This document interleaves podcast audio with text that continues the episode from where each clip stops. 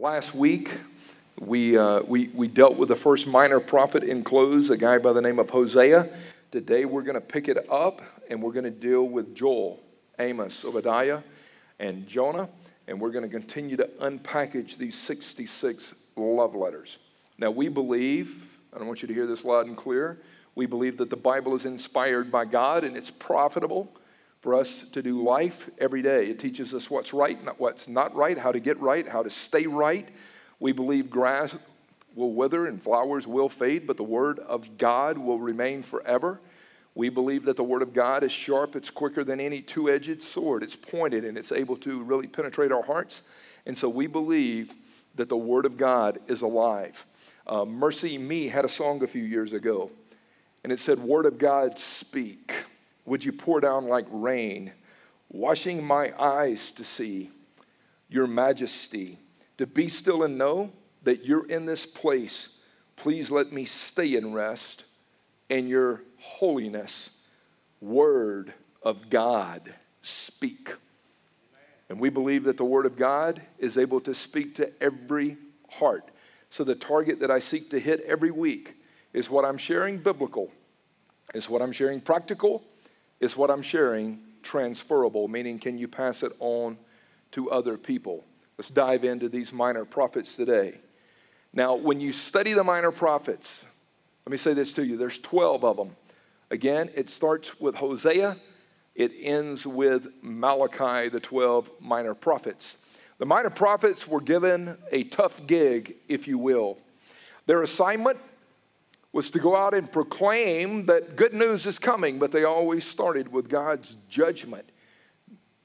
They always started with it's time to get right, it's time to repent, it's time to get your life in the right direction with God. The problem was these minor prophets, as they continued to cry out to people, people did not have ears to hear and they did not want to change. It kind of sounds like our culture today, does it not? People just don't want to change. They want to stay the way they are. They want to keep doing things the way they do it. I was thinking about this this week. Have you noticed for so many that our definition of the good life is all about things going well for us more than it is truly knowing God? When we define a good life, what we're really saying is, I want ease, I want comfort, I want things to just kind of be cool for me. But a lot of people, when they define living the good life, it has very little, if anything, to do with truly knowing, understanding, and worshiping God. Oftentimes, even our questions that we fire at God or ask others, and even some of the prayers that we pray, is more about ourself is more about trying to pull God down to manageable terms and reduce him to what we want him to be so that he will just be a cosmic Santa that meets our request instead of really embracing God for who He is and getting to know God. Very few of us like or enjoy going through times of brokenness, but without brokenness, we'll never reach a place of contrition where we're able to really, really walk with God. When things go wrong in our lives, I was pondering this. We usually ask questions like, Why is this happening to me? Why am I going through this? And we look around and we see other people that appear to be living the good life, as I said, and we wonder, uh, how can I make things better? How can I get rid of this hiccup? How can I get rid of this pain? And so, so many of us will run to sedating and medicating, and we try to reduce the amount of pain we're going through. We don't want to hurt. And, and then a lot of us were like, how can I persuade God they get over here where I'm at and get me out of this junk. You ever notice that? People struggle with prayer. I prayed about this one time and God didn't come through. Oh, so He's supposed to meet you ever how you want Him to meet you. And it's not about you knowing God, it's about God knowing you and rescuing you all the time. And, and, and for so many, we struggle and we forfeit this intimacy with God. And I think that's where a lot of people live. And God, I believe, is challenging each and every one of us. I had a great conversation this Thursday uh, night with a guy who's 24, 25 years old, and he's battling through this thing of he's got to surrender. He's like, Tim, I know the right answers. They're right here in front of me. I've just got to be willing to do it. And he was here in the first service, first time he's engaged in a worship service probably in five years. And he, he's like, Man, I've wondered. Yeah, you know what the right answer is. You, you, you, know, you know what you need, but you've got to give up the inferior if you're ever going to embrace the superior of God. You, you've got to give up this less wild attraction lover that you're attached to. And are you willing to surrender? So I want to unpackage what we can learn from Joel, Amos, Obadiah, and Jonah. And I'm just going to give you one statement, if you will, one statement kind of phrases that kind of connect with each personality. I want to start with Joel. Joel is an interesting book, only a few chapters, but Joel basically declares this God desires to reveal himself to you, but you must confront sin and apathy in your life. Joel, throughout the pages, when you read it, he's like, God, God wants to show you who he is.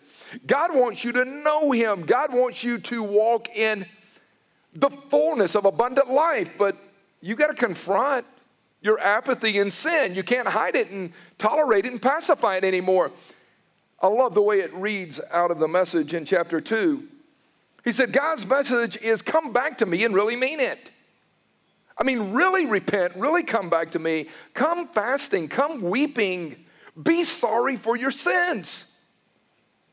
You, you can't come back to God and still live in sin. You, you can't be pacifying sin.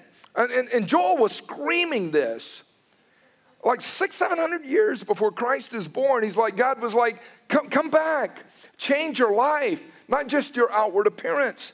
Come back to God. He's kind, He's merciful.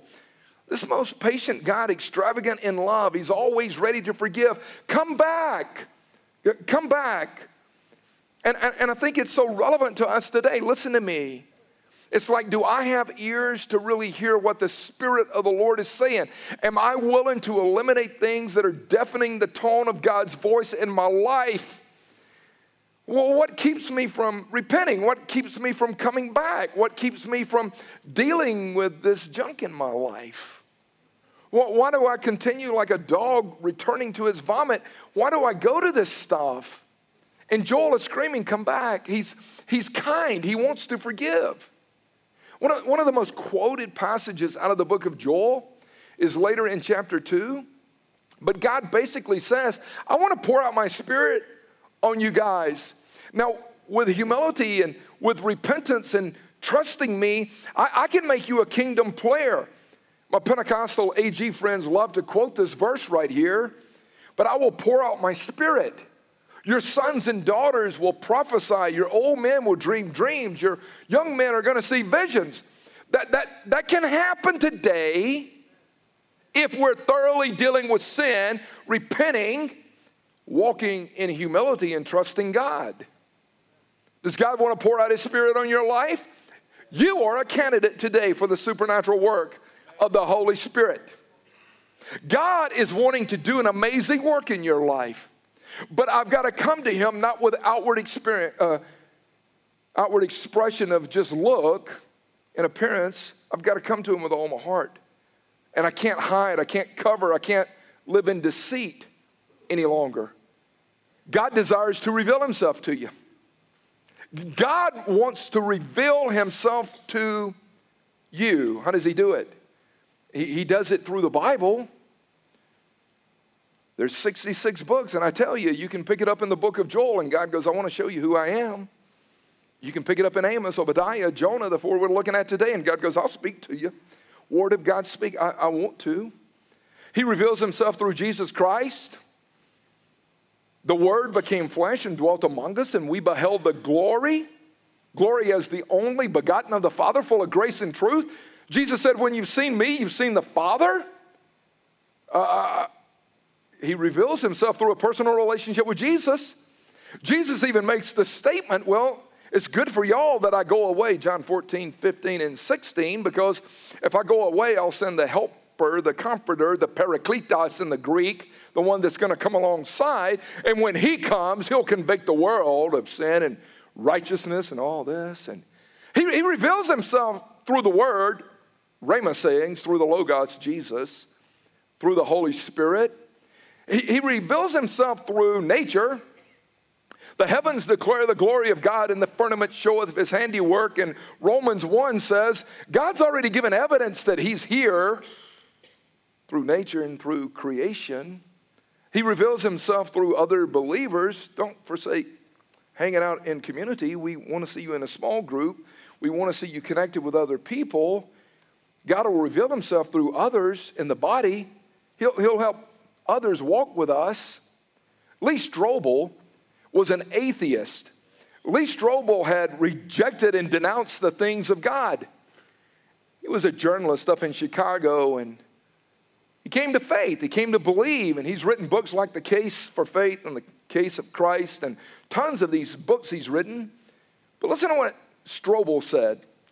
He said, I realized that to stay an atheist, I would have to believe that nothing produces everything, that non life produces life, that randomness produces fine tuning, that chaos produces information, and that non reason produces reason.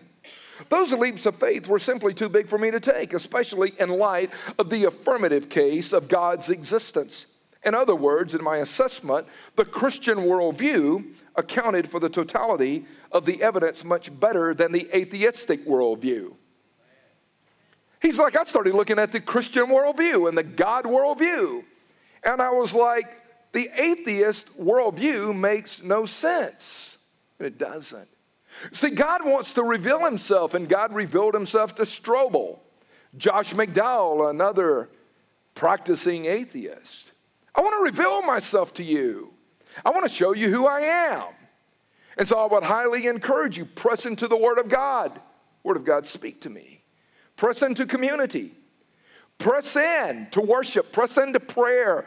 Press in and just get lost in the creation of God. Press in. You were given a gift when you walked in or a few minutes ago. I would highly encourage you to take this. Now, we pushed this out a few months back, and right now, media is an incredible resource for you to grow. You're like, why'd you put them on spoons? Because I want you to know that you don't have to come here to be fed, you're capable of feeding yourself.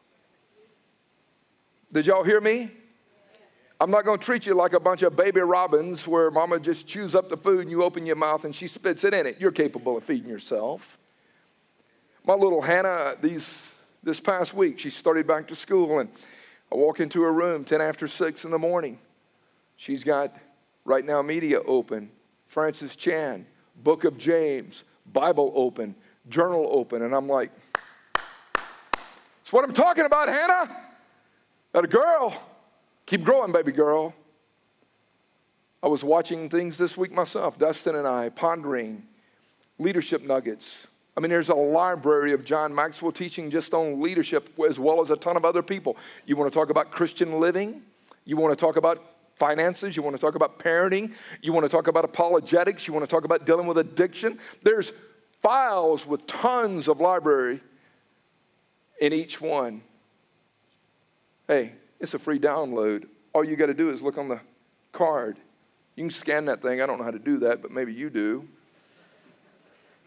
I'm a texter, but just text the word Loganville to 41411. Download Right Now Media. I gave that out a few weeks ago to some of these minor league players. The next morning, a guy was sending me a note on this one study he was going through. He's like, sweet. That kid had just prayed to receive Christ the night before, and he was already starting to get into the Word. Don't you want to grow?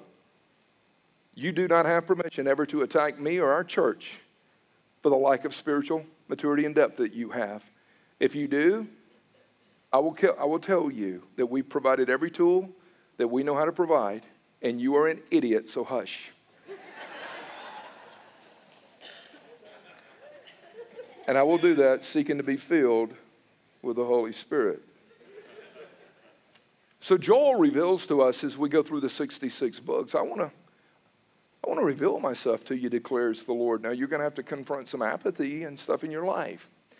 Then we read Amos, who was a backroads country preacher, just kind of a prophet. He was on a mission. And I've studied through the book of Amos over the years, and I'm like, man, this dude was after it. But one of the key verses in Amos is as he looked around, he saw a lot of injustice, he saw a lot of pain, he saw people being mistreated. In Amos chapter 5, verse 14, this is key. Here's what he says Do what is good and run from evil so that you may live. Amos, what are you saying? I'm saying treat other people right. Amos is like, I'm telling you, you got to treat other people right. You, you got to treat other people with dignity. Tr- treat them right. Do what is right to other people. Do what is right to your neighbor. J- Jesus said, how, how can you say you really love God who you haven't seen when you don't even love your neighbor who you, who you do see? He's like, you got to deal with it. And then he goes on to say, the Lord, the God of heaven, will be your helper. How well do you treat your neighbor? Some of us have been beat up and abused and betrayed and rejected. And it's real. Some pain is a lot deeper than others. It's real.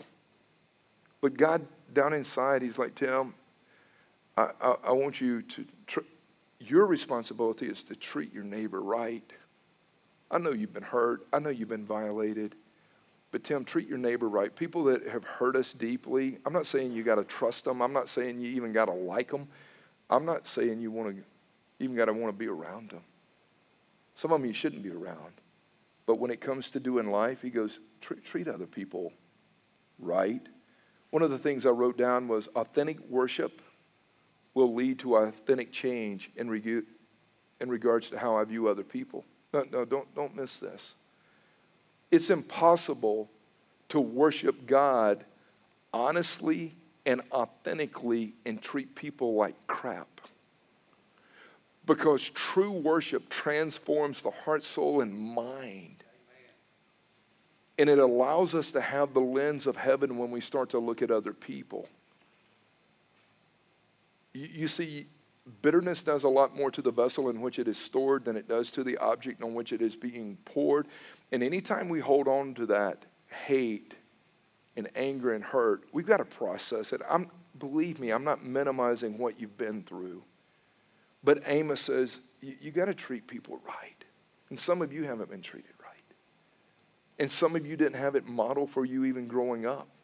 One of the things I wrote was this worship that does not change the way you relate to God and others is fake. You, you get your hands lifted high and you memorize some songs, but if it's not changing the way you authentically relate to God, submit to God, surrender to God and others, it's fake.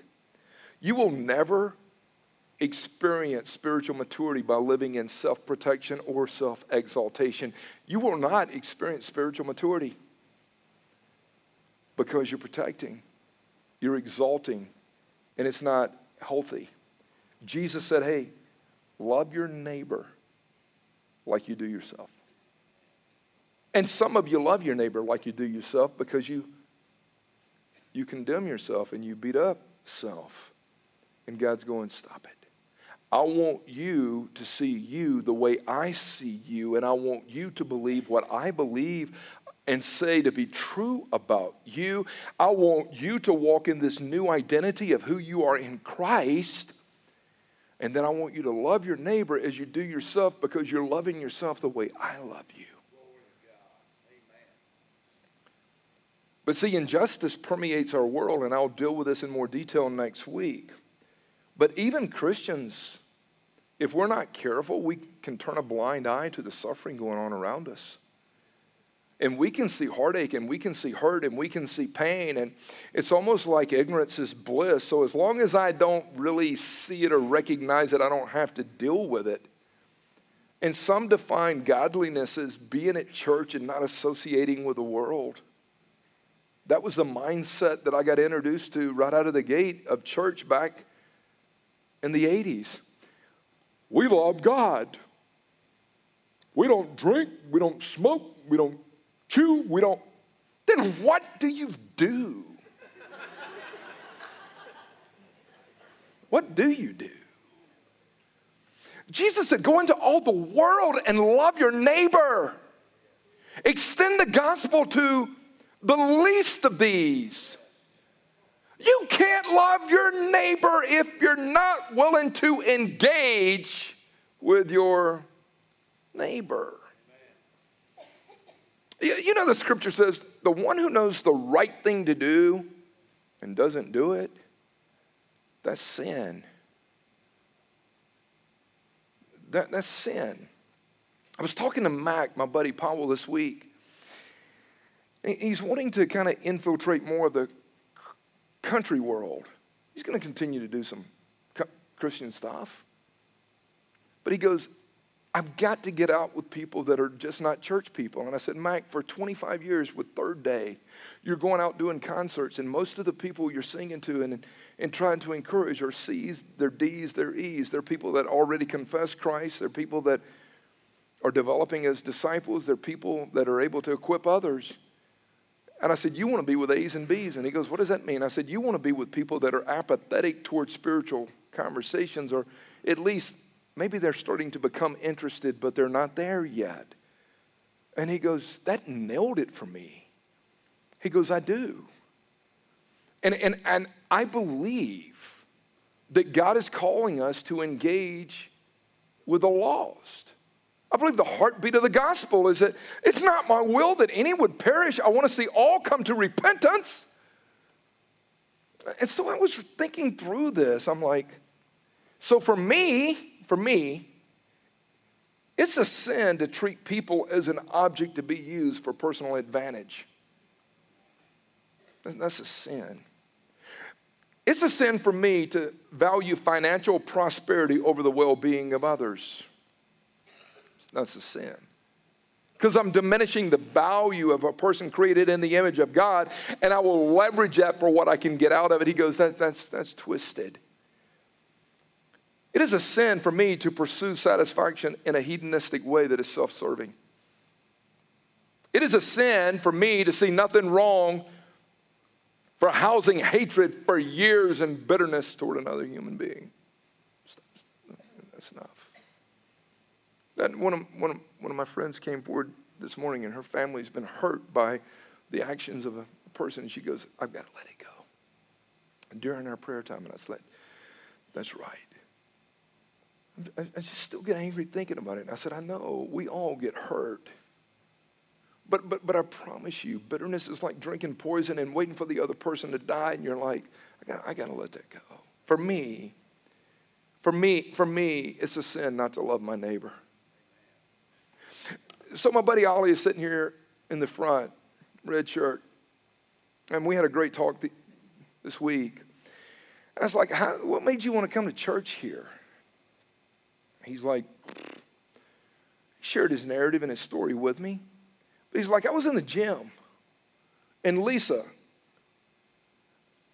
Lisa, who trains people and works out and all that, he, he's like, we were talking and we, we had spent some time in dialogue, and one week, this one day, Lisa comes up and hands me your Story Matters bracelet and says, Ollie, your story matters.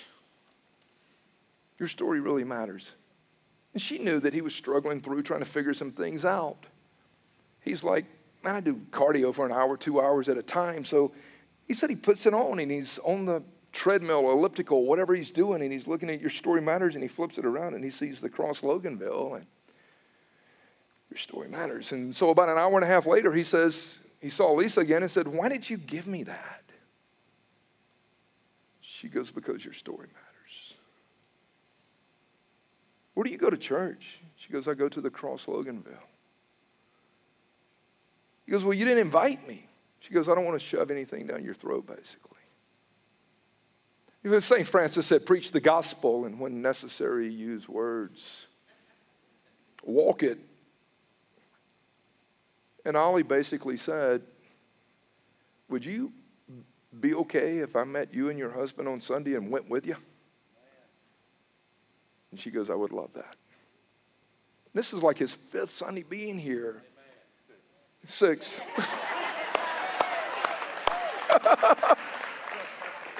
this is so funny. My man was in San Diego a couple weeks ago, and uh, he told Jesse, at the gym. Tell your dad I'm not going to be there, but I, am in San Diego having to deal with some stuff. So when he saw me, he goes, Did Jesse tell you? I ain't missing, brother. And I said, Jesse told me.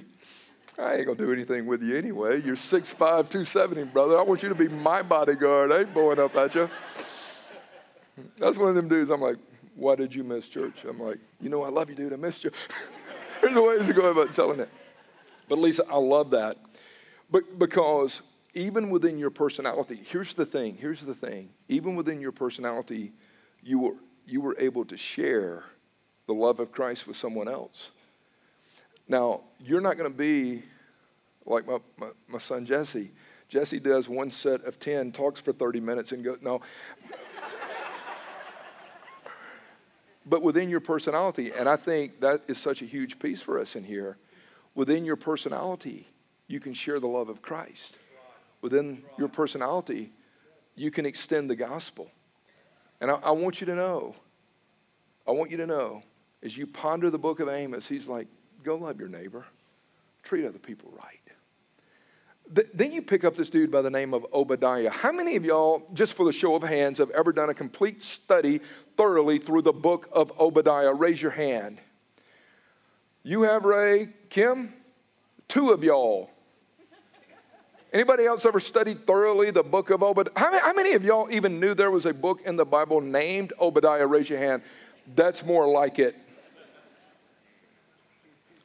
Obadiah is one of those books I would encourage you to read. He only gets one chapter.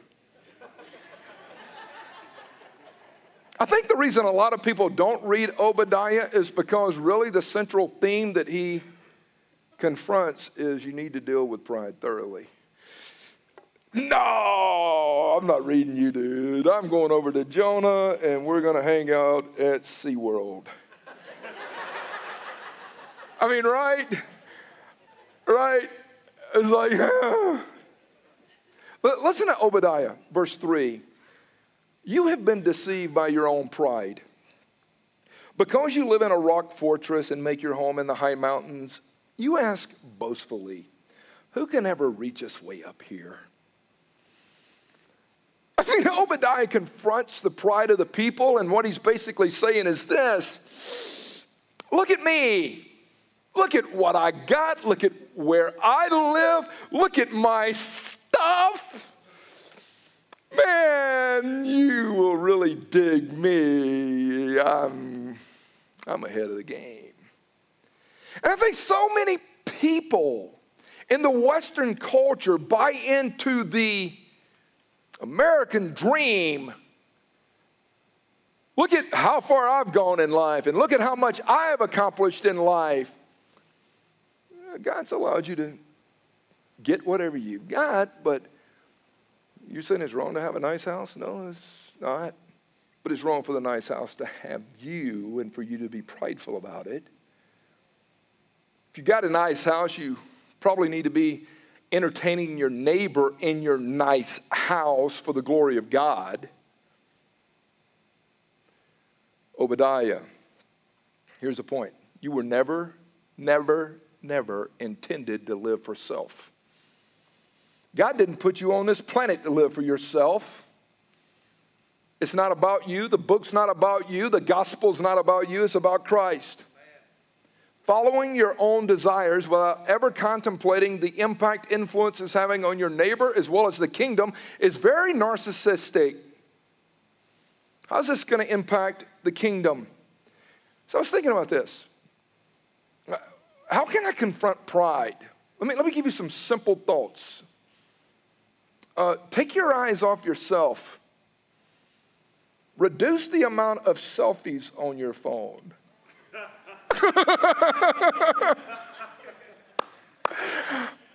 Take your eyes off yourself.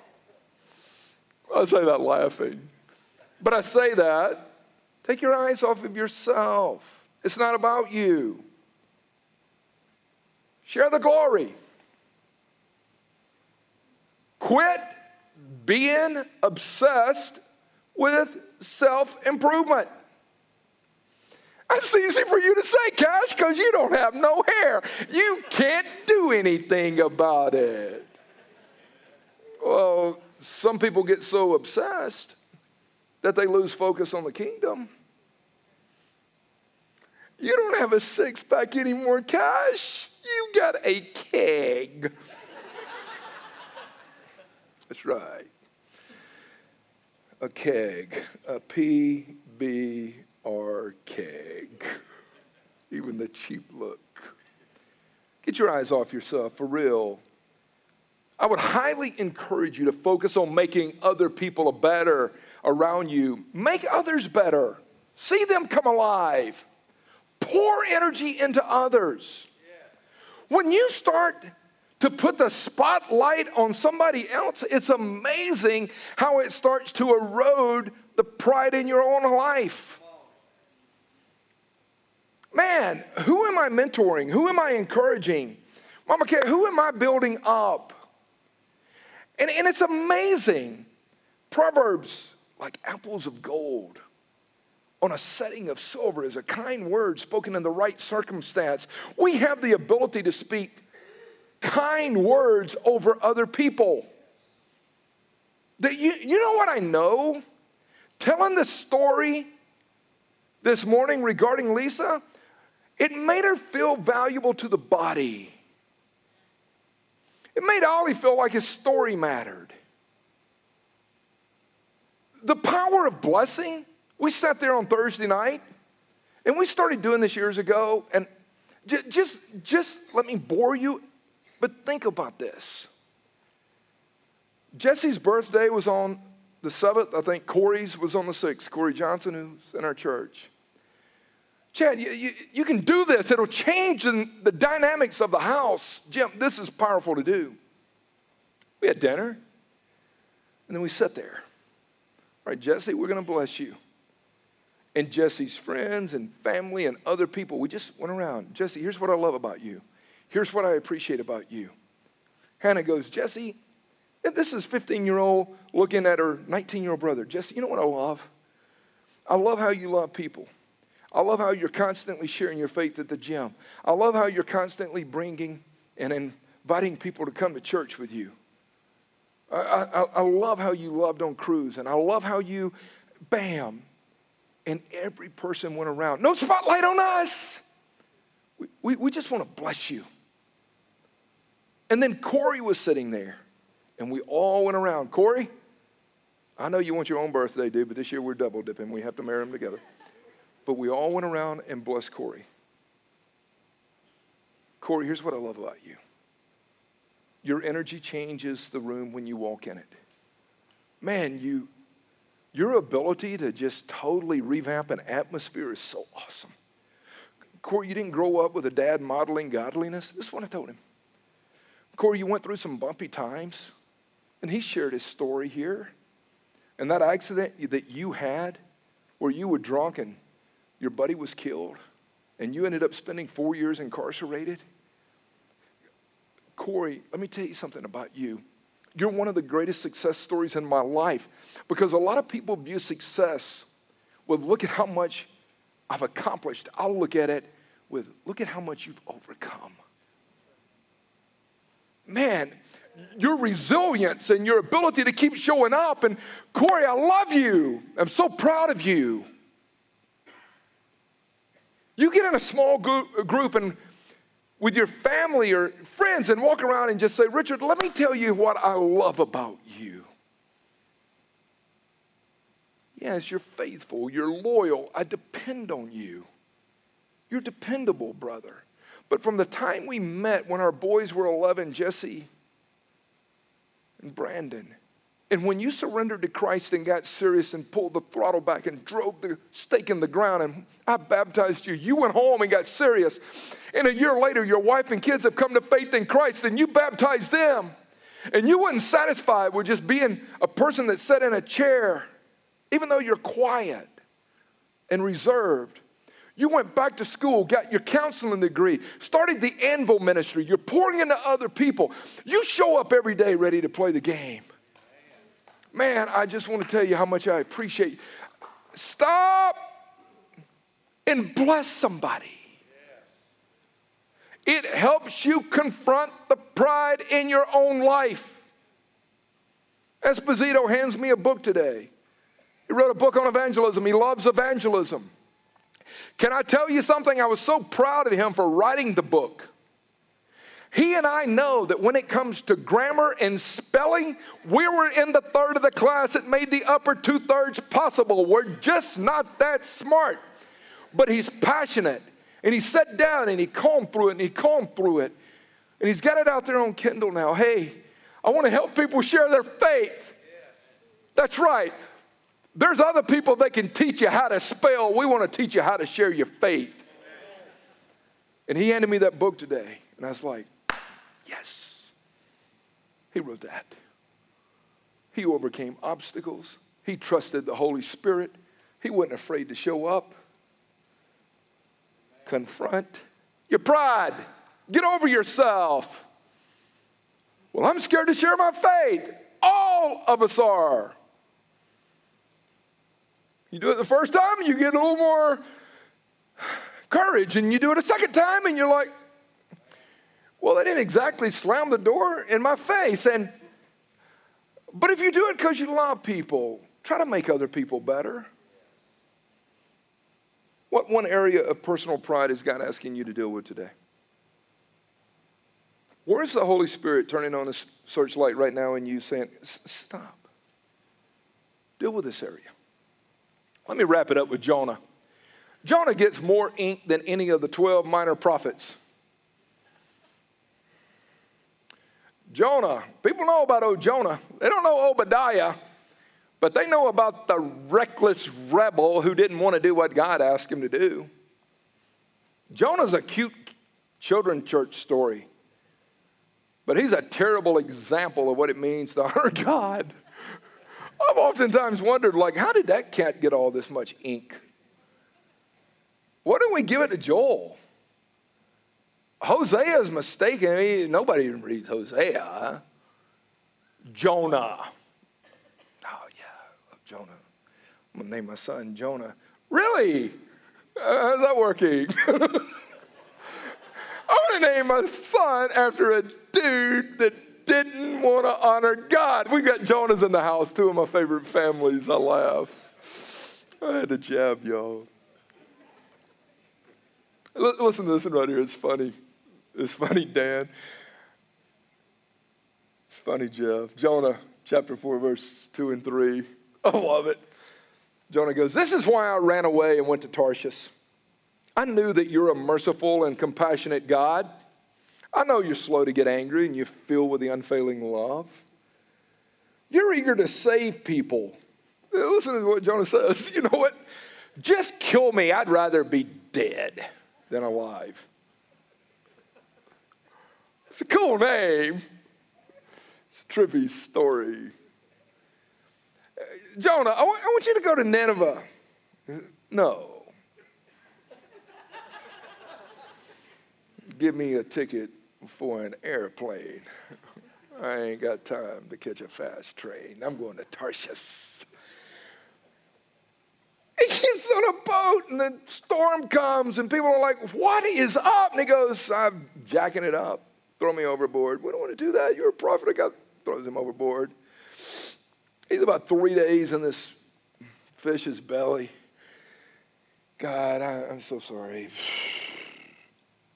He don't even mean it. He's going through the motions. That's the point of Jonah. Stop going through the motions. I'll go. He goes and preaches the entire city. He don't even have like a cool message. He's not even an articulate communicator. He just basically goes in and says, God's going to destroy y'all, repent.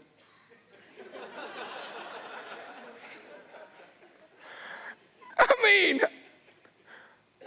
wouldn't that be like it? What happened? God told me, mm-hmm, he didn't tell me to go to the cemetery like Ezekiel, but he told me to just go stand over there in the Walmart shopping center, shopping center and say, hey, hey, y'all got seven days to repent. If not, God's going to smoke you.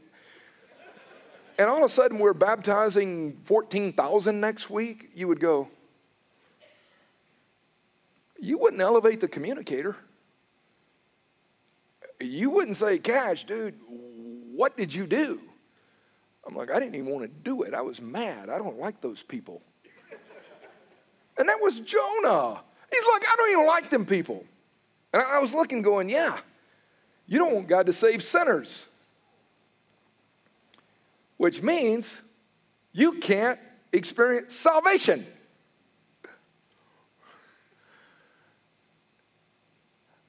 I don't want God extending grace to evil people, which implies you're cool with going to hell yourself. And I'm like, God, you wanted Jonah's heart. He's like, Yeah, I want yours too. Not part of it. I, I don't want you to go through the motions.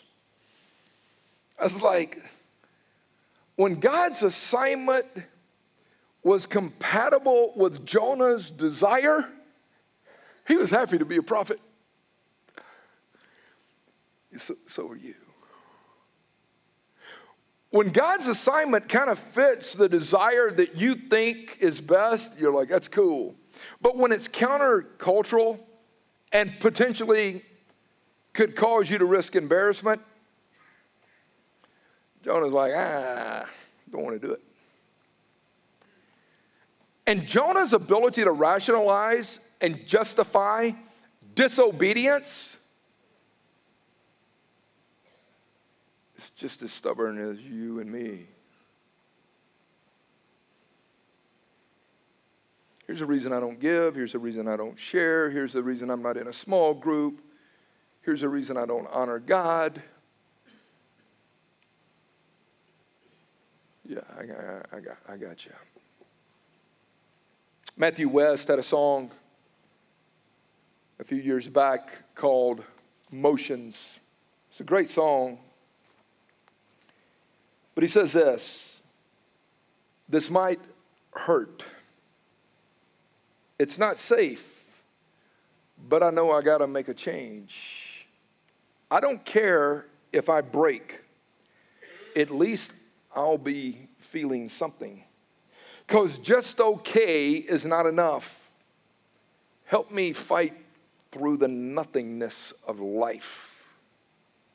I don't want to go through the motions. I don't want to go one more day without your all consuming passion inside of me.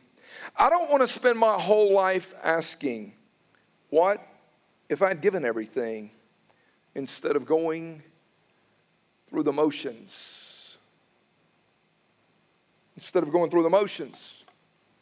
And I would, I would heighten your awareness in this area.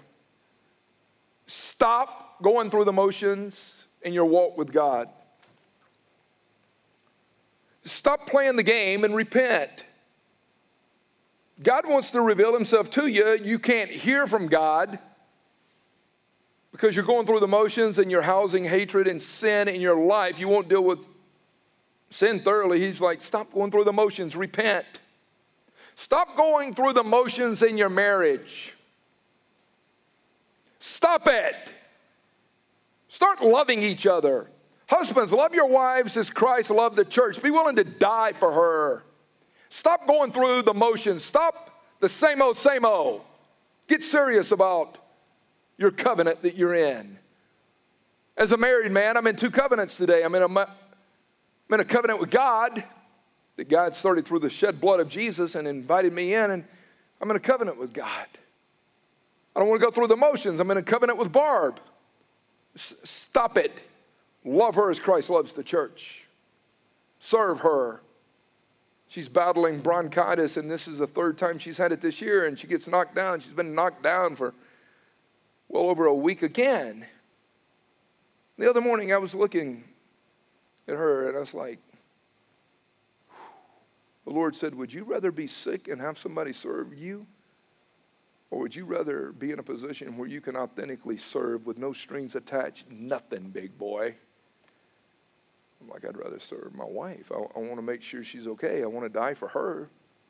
Believe me, she takes care of me like a champ. Stop going through the motions. Some of y'all need to repent and get your marriage right today. Stop going through the motions when it comes to serving. Do it. There's 10,080 minutes in a week. I'm a math major. That would be 20,160 in two weeks. I'm getting real good at 40,320 in four weeks. I like math. serving for 80 minutes once a month, do the math. It's not going to cost you much, and you get to invest in people's lives to impact people for eternity. Sign up, serve, serve with our kids, serve with our youth. Get involved, start pouring into other people's lives. Start serving, doing missional work. What, are you saying? I'm saying stop going through the motions.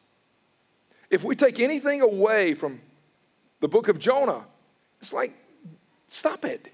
Get your heart right. Do it out of sincerity, of obedience to the Lord. Surrender.